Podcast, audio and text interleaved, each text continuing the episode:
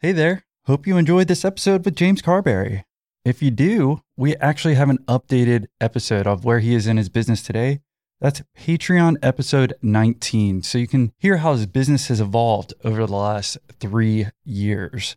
So check out Patreon episode 19 again if you want to hear an update on where James is with his story. And it's another hour long interview for you. So you have plenty of update information and see how businesses like his evolve over time. If you'd have asked me that question six months ago, I'd have rattled off a ton of different tools and the audience for this being of a younger entrepreneur, a valuable lesson to learn early in your career is just the value of your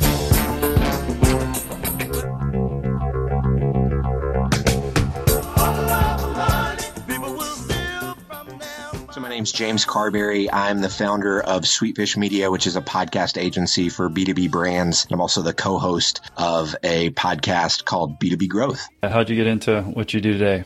a long, long, long story that I will try to abbreviate, but basically I started a podcast several years ago called Inspiring Awesome and we were just interviewing people that we thought were making the world a better place and uh, realized pretty early on that it was really easy to find guests for the show because who doesn't want to be featured on a podcast? I had started my own business. We were a done for you blog writing service at the time and realized that podcasting from a business development perspective was a really smart strategy because if i started a podcast and asked all of my you know would be clients to be a guest on that show i could uh, create a value first relationship where I gave them value on the front end and then nurture that relationship into a closed deal. And so uh, parlayed that into into what we now do, which is produce these shows for our clients, help our clients become contributors at large publications like Inc. and Forbes, and then allow them to leverage that the value that they can provide the market to create really strategic relationships for their business. How many shows do you produce? We've got probably about 25 clients right now that we're producing shows for, and then we've got a handful of our own shows that we produce. But B2B Growth is really the flagship show that it's a daily show. So we're investing a lot of resources into keeping that one up and going. Can you tell us where you went to school and kind of where you've got today? Yeah, yeah. So I went to University of Central Oklahoma. I got a business degree. And,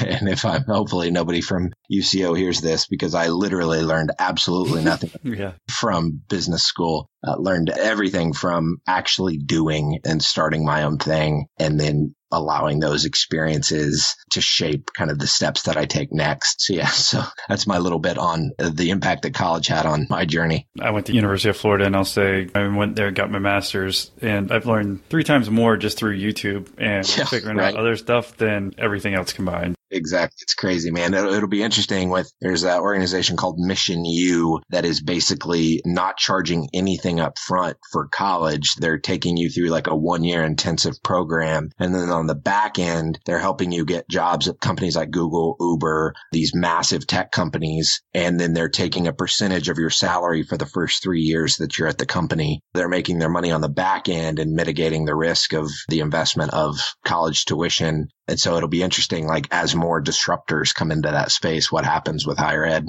I definitely heard about that. You said you're in Orlando today. So did you just from UCO go to Orlando? I moved to Orlando about seven years ago. Uh, again, and this is a big part of why I'm so passionate about relationships and helping people create really strategic relationships. So my brother-in-law, his, or not my brother-in-law, my roommate's brother-in-law won a sweepstakes back in 2008, I think. And the sweepstakes was through all Alltel and he won an all expense trip to a professional football game of his choice. And so he got to take himself and nine friends to the Giants Cowboys game in New York City and they chartered a private jet, flew all of us out to New York City. So I was, I was in the group of 10 that got to go. And uh, when we got there, there was a guy named Jeff that was facilitating all the transportation for the event. So he chartered the jet, he chartered the limo bus that took us around. He figured out the police escort that got us around the city. He went to the game with us later that night. We got to hang out with Barry Sanders, watch the game with him in a suite next to Jerry Jones, the owner of the Cowboys. It was like one of the most unreal days of my life. And as it turns out, Jeff, the guy that was doing all the logistics, actually owns the logistics company that Alltel had hired for that sweepstakes. And so I hit it off with Jeff And, uh, and about a year later, he, uh, he called to offer me a job in Orlando doing helicopter logistics for NASCAR. Um, a piece of their business was uh, solely devoted to NASCAR and, and getting the drivers in and out of the tracks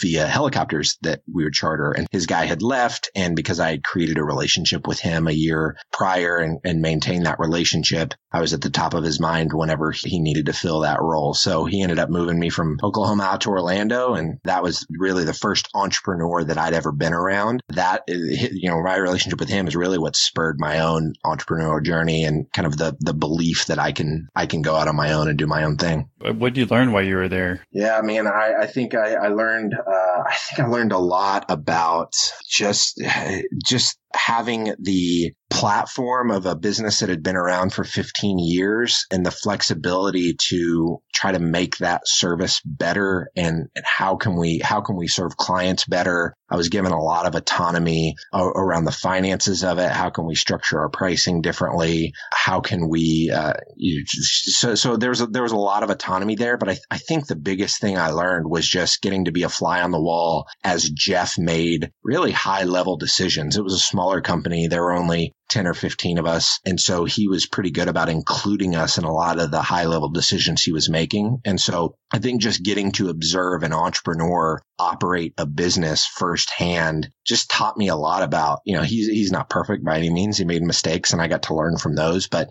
he also, you know, made decisions that, that resulted in hundreds of thousands of dollars in revenue. And so I, I think just uh, being able to observe how an, how a successful entrepreneur thinks and processes decisions and handles communication was super valuable. So you went from NASCAR helicopter guy to Sweet Fish Media? No, so so I actually I had a little bit of a stair step in there. I left uh, at the end of 2000 and was it? The end of 2013 and uh, and I went and worked for a, uh, a much larger technology company. I was doing implementation for them that was where I really realized that doing the corporate thing was never going to be the route that I took. And so from there, I, I, left that, launched my own startup. My first startup, it was a tech product called Worthday. And it was really a tool built to uh, help enable people to plan really special days for the people in their life that they cared about and, and to allow their friends and family to participate in that day, kind of organizing an entire day of, of awesome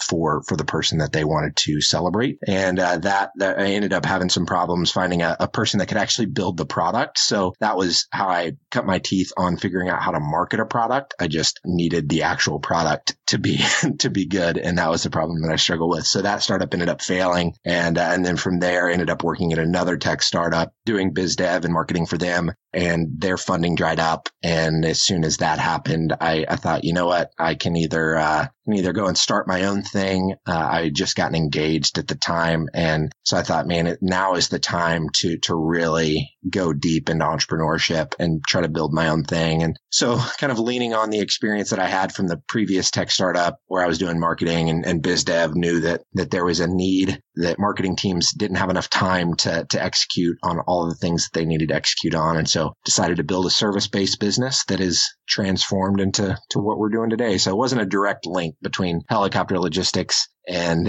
and podcast production, but uh, but that's the journey up to this point. What's your team look like today? Uh, so right now we've got uh, there are 11 of us. So we've got a writing team. We've got a graphic design team. We've got my business partner and I. My business partner is my brother-in-law and uh, he joined the team about a year and a half ago, moved from San Diego. He's an attorney and just kind of was, uh, was not happy with kind of the direction that his career was going. And so I decided to jump on board with us. We've got a full-time account manager that manages uh, all of the kind of the day to day of the podcasts that we're producing for our clients. And, and so, yeah, so we're, we're lean and mean. We've got a, an, an, audio engineer that takes care of all the audio production. We've got some, uh, some VAs that handle a lot of the administrative work, uh, Uh, getting, getting all, all the content published and uploaded at the right times. And so that's, that's what the team looks like today. How do you make money? Yeah. So we charge companies to, to produce podcasts for them. I mean, what's that look like? And how does someone like figure out, find out about you?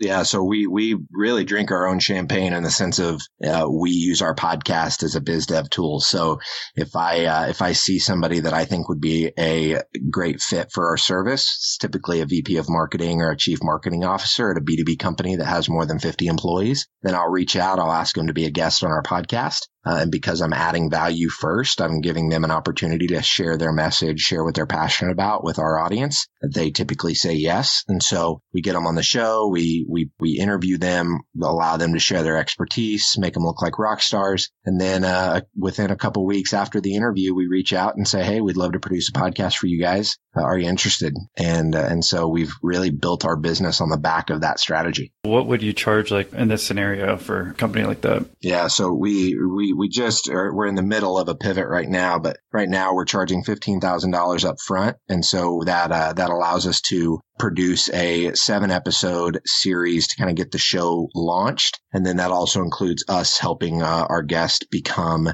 a, uh, or not our guest, our client become a contributor for, for a larger business publication that aligns with the audience that they're trying to reach. So, and then beyond that, once that uh, first part of that engagement, it's a 60 day engagement is, uh, has ended, we transition into $5,000 a month for us to maintain a weekly podcast and a, and their weekly column in the publication for them. Do you ever get any pushback? What do people usually say after that, after you come to them and try to sell them on them be, being able to do a podcast? Yeah. So, so there's, there's a lot of different reasons to push back. They either don't have budget for it or it's just not something that they're focused on right now. Uh, they may be in a season where they're putting more emphasis on their product and really getting their product right. And they're not as concerned with thought leadership and kind of establishing their brand. And so, so that, that's a reason. Some, some companies just, you know, they've, they've already done their budget allocations for the quarter or for the, for the remainder of the year. And this just doesn't fit into that. So there's, you know, one, I, I just, over the last week, I've sent about 60 sales initiation emails and that's resulted in about six sales calls. And of those, I, I think we'll be able to convert about three of those into, uh, into new business. And so we'll just continue down that path. And that's, uh, for, for our lean and mean team. That's, uh, that, that is, we're, we're well on our way to, to getting to the revenue goals that we want to hit. When you started Sweetfish Media, did you have just podcasts in mind? Is this the only way you generate revenue? No. So, so when we first started the business, we were just, it was a really a done for you blog writing service. And so I was doing a lot of content calls with our clients. We were recording their thoughts on different topics in their industry. And, and then from there, we would turn that audio content of my conversation with them. That it wasn't a podcast. It was just a recorded phone call and our writing team would turn that into blog content. And about 10 months into that model, our margins were just too thin. We weren't making enough money and I didn't think that there was enough demand for us to charge any more for what we were doing. And so that's when we made the pivot to podcast production, much higher, higher value service because it's a lot more involved. Not a lot of people know how to do it. And so we really carved our niche in, uh, in producing podcasts, charged more money, doubled our revenue that next year. And, uh, and now kind of with this next evolution of our service, adding the component of,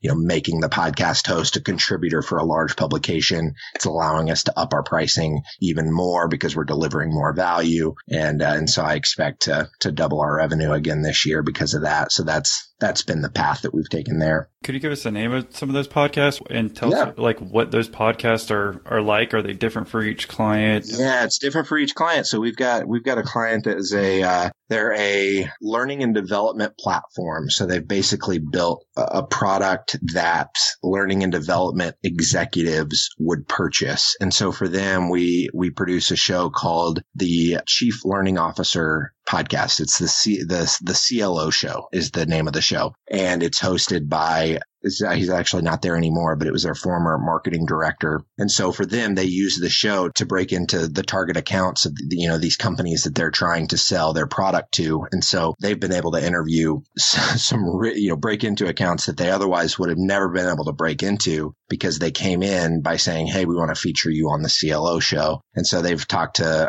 I think it's like the, the second in command at the NBA over all of learning and development. They've talked to, I think they've had conversations with folks at Home Depot. They've talked to the CLO at McDonald's. They've just had tremendous results with breaking into target accounts. Because of uh, because of using they they become a media company. And when you turn yourself into a media company, you can approach your buyers as a journalist instead of as someone trying to sell them something. So that's that's one use case. We've got uh, we've got other uh, another show kind of similar to ours called the Marketing Executive, where they're using it to break into you know not just B two B brands but B two C and B two B brands and marketing, talking to marketing executives at those brands. Got another show called How to Lose Money, and uh, the guy that hosts that show is a real estate investor, and so he's uh, he's trying to create relationships with potential investors, and so he's having them come on his show to talk about their failure stories and share the different ways that they've lost money uh, over the years, and uh, so it's really compelling content, and it's simultaneously building his network with potential investors. So those are a few examples. I'm glad you're able to catch up and see those old group calls, and those they're definitely helping.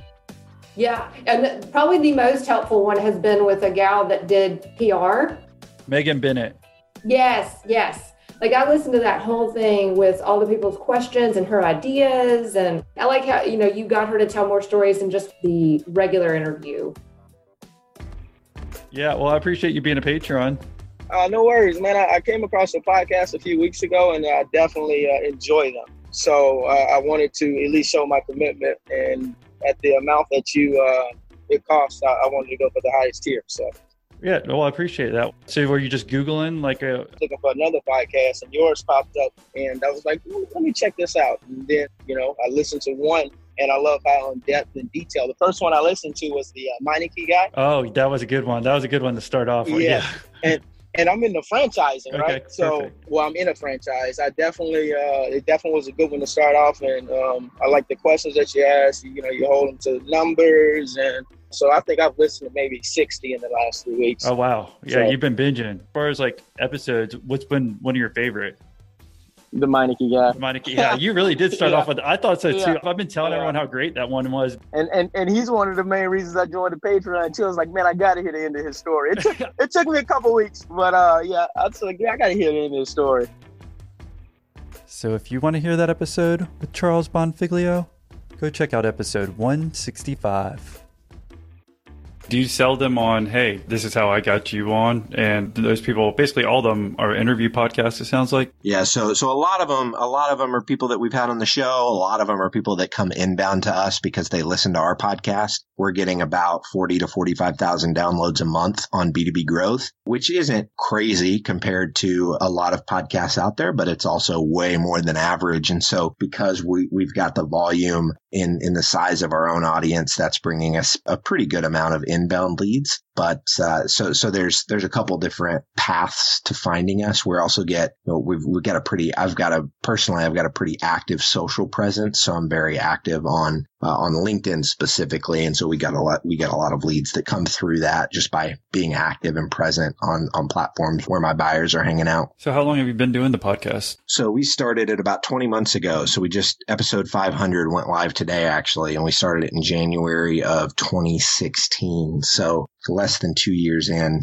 uh, is is when we started B2B growth. And what would you say it's been like the most? Obviously, it's helpful to me, but maybe there's other people who want to like start their own podcast. You know, do it once a week, whatever. Yeah. Um, what's been most successful in trying to market it or or get other people in there? Yeah. So I, I think the biggest benefit for us has been the relationships that we've created with our guests. And so I, I think what I what I see so many people not doing, you know, they they expect to launch a podcast to get tons of listeners and then for those listeners to turn into clients. And that absolutely can happen. It's just, it's a long path to that happening. Um, we happen to rank for B2B in the iTunes ecosystem, which is how our show grew quicker than most shows are able to grow. But by focusing on who are the relationships, if, if particularly if you, if you're, if you're a younger entrepreneur, if you want to be an entrepreneur, I'm always pushing people toward the B2B route because businesses are, are, you're much more likely to get to cash flow positive if you can get a few clients that can afford to pay you a few thousand bucks a month for your service. And going B2C, it's just so much harder to create a product that the masses will buy. And to do that, you obviously need to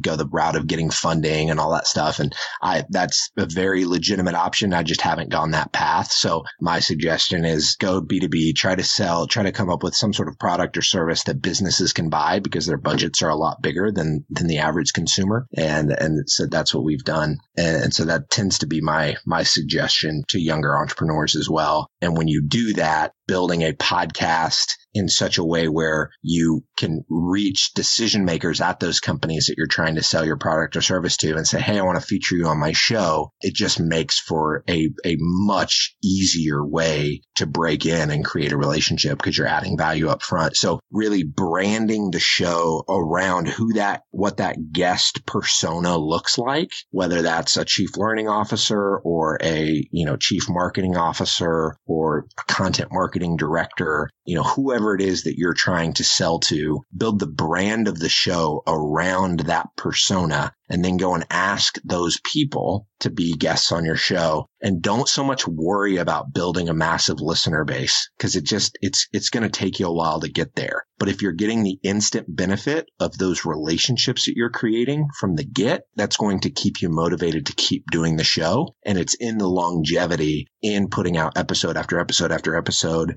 that you're going to see success from a listener perspective as well. But that doesn't happen immediately. So i think if you can nail the branding start getting the right guests on your show, guests that can actually buy your service or your product, then uh, that's, I think, the, the biggest benefit you're going to get from it, at least in the short term. Did all this kind of happen by accident when you started doing your first podcast? Yeah. So I, I, I had zero, I mean, I'd never done a podcast before. I listened to Entrepreneur on Fire from, uh, from John Lee Dumas and would just loved what he was doing with entrepreneurs. And, and he was a big source of inspiration for me getting started. And I thought, man, this is great for for entrepreneurs, but what about the person that's not necessarily an entrepreneur and they just want, you know, maybe they're a stay at home mom or maybe they're a teacher or maybe, you know, they're a corporate guy. They need inspiration too. And so that was kind of the genesis for the idea. And again, going back to not learning anything from business school, I learned from doing from starting that podcast, taking the action and actually making it happen. I think we only did like 55 episodes or something like that, which looking back on it now after having a show that has 500 episodes live, you know, 55 is like we do that in less than two months. And so, it, but, but putting in that work taught me that this is actually a really valuable way to create relationships with people that can buy my thing. And so uh, to say I fell into it would probably be a pretty accurate statement, but I, I, think the lesson there is you just have to do and, and by doing, you're, you're going to learn some things. And I think the thing that I've excelled at is doing and then learning and then not being afraid to pivot. I mean, we've pivoted our service offering four times in less than three years. And every time we've done it, our growth has doubled. And so not being glued to your business model has been such a valuable lesson that I've learned. Well, could you talk about those pivots from like the first one to, I guess you said there's been three of them? Yeah, there's been, there's actually been four of them. So the first pivot was the service offering itself. So we went from writing blog posts for businesses, kind of saving them the time of actually writing the content and so through that, we built up a, a, writing team of writers that were doing this for us. And so uh, from there, we pivoted into podcast production, which was a massive pivot. In the podcast production realm, we thought we were going to be selling to sales executives, realized they were not responsive to that. Every time they heard what we actually did to create the relationships for them, they're like, oh, that's a marketing thing. So, uh, so heard that for about six months. I was probably a little bit too bullheaded on making the shift over to selling to marketing because I was just convinced that sales executives would get more value out of the service. But we finally decided to make that pivot. So that was pivot number two into selling to marketing. And then from there, I guess it has been, uh, I guess it has been three pivots because that third pivot has now been from selling just the podcast production to now selling more comprehensive thought leadership. And so adding the component of our service where we're making someone a contributor for a larger publication in addition to the podcast production. So each pivot has kind of, each service offering pivot has just added to the, what we were already doing. So we were already writing blog posts. Then we started producing podcasts in addition to turning those podcasts into blog posts. And now we're turning people into contributors for publications in addition to producing their podcast and writing, writing their, their content for them. So it's been, kind of been a compounding effort, but then there was also a shift in who we sold to in there as well. So it's kind of the, the evolution of, of all of the pivots. So how much were you charging at first? Cause it said like, it sounded like you're barely getting by at first and then you started making money more with the second pivot and now it sounds like it's really taken off. Yeah. So, so we started charging uh, $125 per blog post and uh, and that was you know we had lots of clients but compared to what we have now but they just wasn't each client was only paying us a, a, few hundred bucks a month. And it was just really really hard to make that work. And part of that was my own ignorance just not knowing really what companies would be willing to pay for quality content and not believing that I could provide a service that was worth any more than 125 bucks a blog post and then just through experience learning that that companies budgets can afford a lot more than what we were charging and realizing that the service that we were offering was worth far more than what we were charging. So having building up over time, building up that confidence to confidently charge now what I feel is is much more aligned to our worth. And uh, do you do any ads in your podcast? Yeah, so uh, we've we've had a couple sponsors that have that have come on board. It's not a it's not a core part of our business model is all, at all. Um, with us only getting you know forty to forty five thousand downloads a month, that's really not enough to justify big sponsors coming in and you know totally changing the game from a revenue perspective. It would maybe add you know a thousand or so dollars to our revenue every month, and so I've just struggled to put a lot of focus and emphasis on building out that part of our business until we have enough listeners to really add more value to sponsors. So we've we've done it a couple times, but it's not something that we're that we've uh, we've done a whole lot. No, that makes sense. I mean, I was just saying that I think the cool reason we talked about on the pre-interview is I didn't even think about this way at first, even when I started doing this podcasting. Is like how easy it is to get in touch with these people. And actually, I had a similar experience when I was back in college when I was graduating and actually doing my master's. I'd have three days off during the week, and I just go travel to either Orlando, Jacksonville, or um, Tampa and just go basically interview with guys who were in the commercial real estate field because that's what I wanted to do. And it was yeah. much easier to get in there because I'm just coming in there talking to them about what they do and I'm a student. So it's actually kind of a similar thing what what I'm doing via podcasting. Just opened up so many doors. Yeah, it really did. And and that's that's something that I think from what I understood from our from our pre-interview, the audience for this being a younger entrepreneur, I think that's just such a, a valuable lesson to learn early, early early in your career is just the value of your network and strategically building your network and the fact that we have technology that can enable us to do it on such a grander scale than, you know, 15 years ago when you used to have to go to networking meetings and that my personality doesn't really lend itself to that type of environment. We go to conferences, my business partner and I go to conferences and I just like, I'm so uncomfortable in that setting where I'm like, oh, I like meet a bunch of strangers and glad hand people. And my business partner thrives in that environment. He's the life of any party he steps into and people just instantly love him. And that's just not like I'm much, I get much more energy and I'm excited much more by one on one interactions. And the fact that I can sit from my living room and do nine podcast interviews with chief marketing officers at large companies uh, from my living room, that's exponentially growing my network network with very strategic people that can ultimately buy our service and I don't have to go and glad hand people at a conference or go to a networking meeting. Like I just, it's, it's so crazy. Like what technology has enabled us to do from a relationship building standpoint. The one thing why I did bring up the advertising thing, cause I think it's so smart to think of it B2B instead of B2C. Cause I never even thought of the listener as like the C, but you're right. I mean, B2B businesses are just much more solid and like easier to deal with. Yeah. But with the advertisements is I read, well, I guess I was saw one of the YouTube, speaking of YouTube where I've learned everything. One guy basically launched his podcast and was giving away free advertisement spots just so if people would go ahead and spread it on social media, which yeah. I thought was kind of smart. Just because I mean, smart. yeah, because you can't get any advertisements on there when you have zero downloads in the first few months, anyhow, and then yep. hopefully you get some engagement and you're that you're just hitting another angle where someone's appreciating that and you're helping them out too. Yep, so exactly, that's that's actually a really smart move that I hadn't thought about. Is just giving away sponsorships to incentivize those teams to share it. That, that's, that's, me. That's, that's, me trying to help you. Uh, yeah, dude, I've studied so much on the podcasting. I came across that. and I was like, damn, I've not heard of that. I think that was pretty smart. So I was like, I'll go ahead and start to try that. Gary Vee talks a lot about adding, like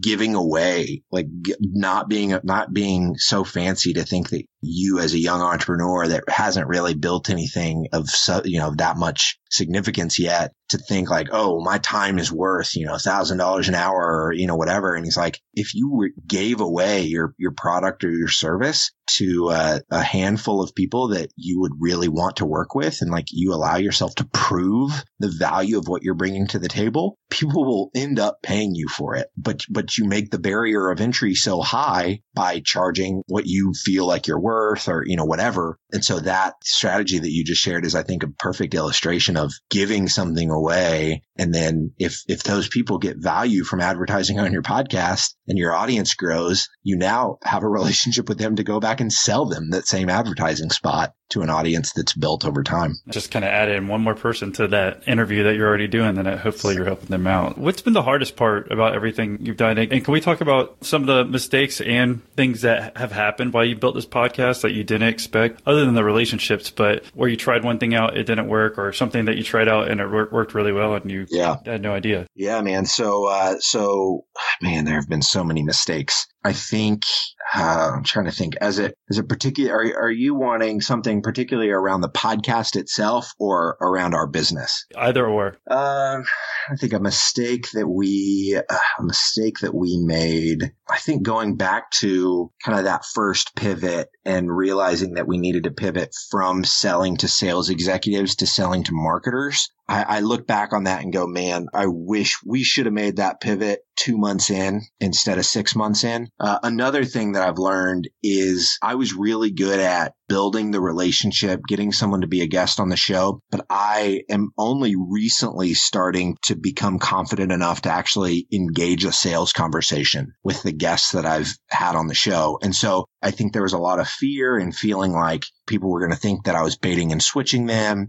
And the reality is that's just not the case. Like you either have a product or service that people want to buy or you don't. And if you've added value first, you've created that relationship by featuring them on your show or featuring them in an article that you wrote or a book that you wrote or whatever, then they're going to be willing to hear you out. And so just having the audacity to make your offer to them was a big lesson for me because the, the exact month that I just kind of got over it and was like, you know what? I'm going to ask a lot of these people that we've had, we've had on our show these last few months. I'm just going to go to them and, and say, Hey, like, I think you guys would benefit greatly from having a podcast. Would you be up for it? And we did our highest month and, uh, you know, our highest revenue month was that month. And so it's directly correlated to, to me kind of almost practicing what I, what I'd been preaching. And for so long, I'd been preaching this model of go out and build these relationships and then see if they want to buy your thing. I was doing the first half of that really well. I was not doing the second half of it well at all. And I think building system and process around making it a consistent effort so that now every week I'm sending, you know, 45 sales initiation emails, engaging sales conversations with my network, making that a part of my routine has been a massive lesson learned. And had I, had I been doing this for the last year and a half, our business would be significantly bigger because of it. Well, I mean, I think in general, it's going to just go up because all tides are rising with the podcast market. It seems like as far as growth in general. And you had mentioned like the, the marketing executive, the CLO podcast, the how to lose money podcast. Yeah. I mean, I'm thinking of all of this from just a business perspective. Is there any other type of industries or do you have any other ideas on different types of podcasts that this would work for? And I think a local business would actually benefit greatly from doing this. I think if, say, a, an insurance provider, somebody that does insurance, I think a financial advisor that selling to his local market I just talked to a guy. He is an exceptional salesperson and he wants to focus on helping kind of local based businesses enable their sales teams to sell better. And, and so that's what kind of got me thinking about this. But there's so many businesses that thrive on local relationships. And I think if a company or a brand like a, like a financial advisor or an insurance broker who sells locally, if they can become the media company for their town just by interviewing business owners, successful people in the area and having those people share their stories. We actually started this. We started a podcast called Orlando Success and it was actually one of our, our sales strategies that we tried part of our go to market. Our first uh, it's actually our second salesperson that we hired. We were like, Hey, we're going to develop this show for you. And, uh, and you go out and interview local people in Orlando that have been successful. And then we'll see if we can turn those guests into clients. And he ended up moving on before we could really see if, if that was a fruitful experiment. But I just, I think if, if somebody's willing to play the long game with it, I know somebody actually in Marietta, Georgia that's doing it. He produces videos for companies and he's going around and interviewing all the different business owners in Marietta, Georgia. And, uh, and I see him on social and he's crushing it. He sent me an email the other day. He was, or a Facebook message the other day and he was like, Hey man, like just closed my first deal with somebody that I met through the podcast. This strategy is awesome. Yeah, I had shared it with him at a mastermind that we were at like a year and a half ago. So I, I think that there's so much possibility there because anybody can come in and become the local media company. And, and by doing that, you're, you're building relationships with all the movers and shakers in the community. Like, oh, you have, you have a, you know, a successful business. I want to feature you on the show as, you know, one of Orlando's success stories or whatever. Just out of curiosity, what, what would the Marietta, Georgia, what was his spin on it? So, I mean, his was, his is literally called Marietta Stories. And, uh, and so he goes in and, and interviews business owners about kind of their origin story and how they got started. And I, he hasn't shared anything with me from a, from a statistic standpoint on, on how, you know, how many people are listening. But the beautiful part about that is you don't need a whole lot of volume. If he can get a fraction of people that live in Marietta to listen to this because, you know, people in their town care about what's going on in their town and success stories in their town, he can, he can either monetize through, you know, selling advertising to local businesses that care about people that live in Marietta, or he can sell his video video production services to the people that he's interviewing on his show. Neither one of those required a massive amount of listenership to make it work. I mean, let's be honest, it could just be one listener. It could be him, right? Right? right? I tell people that all the time. I'm like, I don't care if your grandma is the only one listening to the podcast. The relationship with your guests is so much more important that listenership just, I don't want to say it doesn't matter because eventually you'll, you know, you'll get somebody that wants to know what your listenership is, but it's just so irrelevant compared to the value of the relationships that you're building with your guests. I've told guests who want to come on mine who ask like how many downloads. I'm like, I, I told them I haven't launched yet, but I'm like, if you're just concerned about downloads, then really we're not a fit for you, anyways. Yeah. Honestly, it's about sharing your story, hopefully helping other people. Yeah, I think that's a great point. That makes so much sense. With like any local people could do this. Seems like it makes a lot of sense. What I, my experience has been that local shops just for some reason have a very antiquated way of thinking about marketing for the most part, and so to find somebody who gets it and who understands that by becoming a media company, it is the absolute way to do marketing in 2017. But, you know, who knows? Like maybe local businesses in the next five, 10 years will start to come around to this. But the folks that I've talked to just have a very old school mindset around growth and marketing. And, uh, and hopefully we, we start to see that tide changing soon. Appreciate you uh, becoming a Patreon member. Yeah, no problem, man. So what inspired you to become one?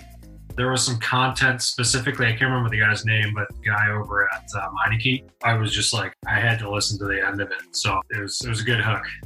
It is so funny that you said that because when I literally just got done editing, the guy said the exact same thing. Really? Yeah. I kept thinking that story was so good. I mean, I. I don't know if you thought the same thing, obviously. The guy is, you can just tell he's a grinder, you know, and you want to root for a guy like that.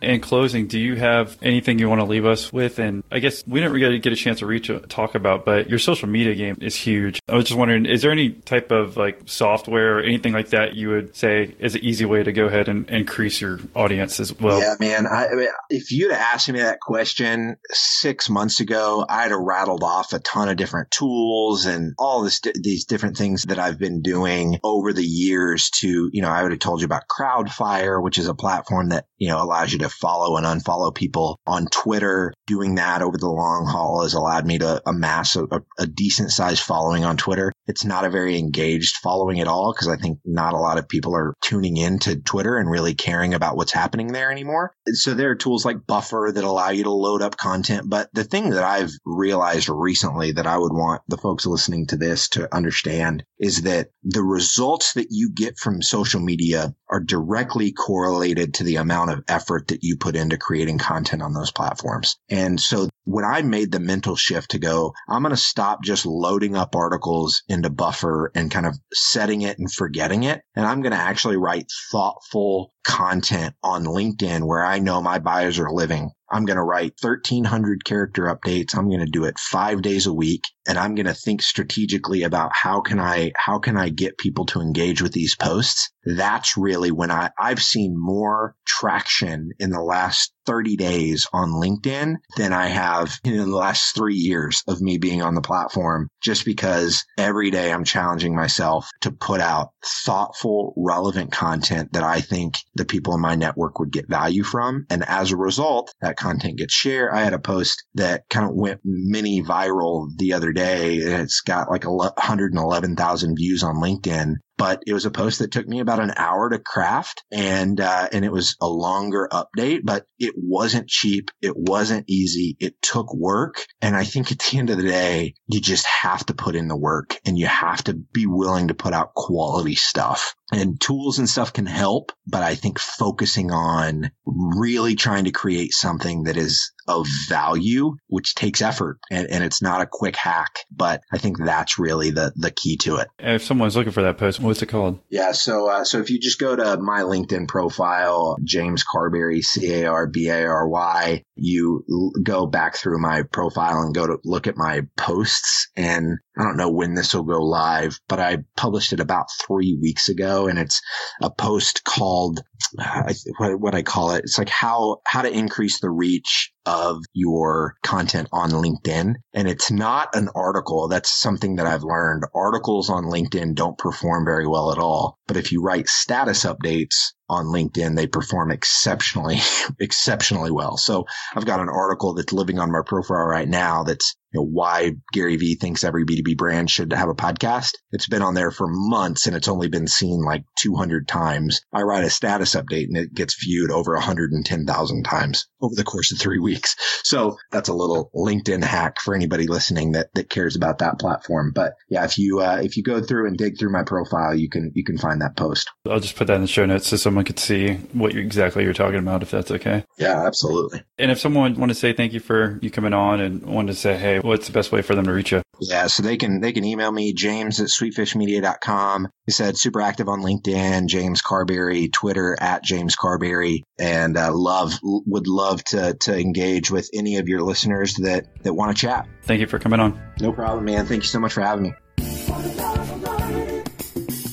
Hey there. Hope you enjoyed this episode with James Carbary. If you do, we actually have an updated episode of where he is in his business today that's Patreon episode 19. So you can hear how his business has evolved over the last three years.